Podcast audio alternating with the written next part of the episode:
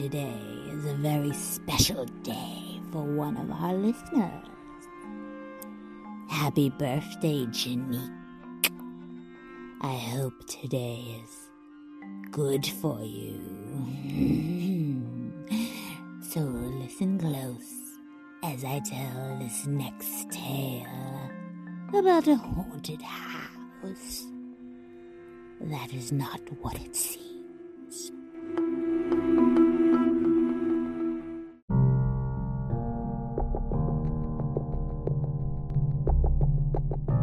Please, only use my first name. This story originally forced me to take a break from selling real estate. It's not something I'd like associated with my name. That being said, a few years ago, I was helping out an old friend sell a house out in Morrison, Colorado. For those of you who don't know Morrison, it's this teeny tiny quaint town adjacent to the beginning ridge of the Rocky Mountain. My friend's mom had cancer and died in the house. His father, distraught from her death, got bloody drunk the night after and accidentally tripped and fell down a steep cliff while walking his dog Bono. The dog survived. Unfortunately, his father broke his neck and died. Forward a few months. I'm doing a preliminary check on the house's condition when in the kitchen, a knife was literally flung out of the silverware drawer right towards my foot. I narrowly dodged a trip to the hospital. I felt it was a freak accident and carried on with my inspection. That afternoon, a fierce snowstorm came through and essentially closed down the one way dirt road out of town. I called my buddy up and he gave me permission to stay in the house on the condition that sleep wherever, but don't sleep in my parents' room. The house sometimes makes noises during snowstorms and it can get pretty loud.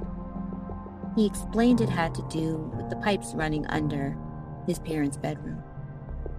Sure enough, around 3 a.m., I began hearing pipes. Well, it didn't sound like pipes, but someone moaning. Get out! Get out! Get out! The voice sounded like a demon and scared the living wazoo out of me. I ran outside and slept for the rest of the night in my frozen car. The next day, I woke up and found scratch marks along the side of my car. Inside the house is trash, just destroyed, with no sign of break in whatsoever. I called the police and my buddy and explained what happened. Because of the events and the fact I was now a person of suspect, I decided to hand off my duties to my partner. That is when things got even weirder. A week later, my friend called me from a rest stop. I'm not sure how I got here, he told me over the phone. Apparently, he had sleepwalked five miles in the middle of the night to this stop. I thought he was losing his mind until he told me this after I picked him up. You know that piping sound I told you about? I don't think that's the pipes. Maybe I'm going insane, but I think the house is haunted. My grandfather used to clamor about that back in the day before he decided before he died of a mysterious heart attack. And I'm starting to think it's the reason why my dad fell down that ravine. We drive back up to the house and go inside. At this point, I'm debating whether I need to get my friend to a shrink or get him out of this house. I tell him, hey, let's stay at my place tonight. Suddenly, the floor started shaking and a loud, get out! violently echoed through the halls. My friend doesn't react. Meanwhile, I freak out and run for my car. I drive home, sleep it off, and call my friend the next day. What are you talking about? You came over, we played cards, and you left. Nothing out of the ordinary. How did my friend not remember what happened the night before? I tried convincing him over the phone.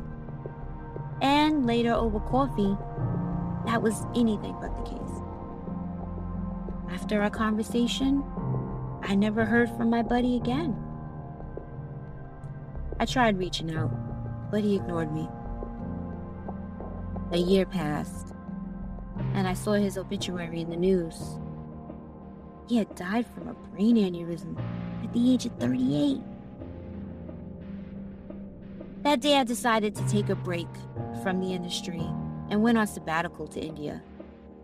I'm not sure whether he went crazy, I went crazy, or the house was just demonic. And I'm not sure I'll ever get those answers.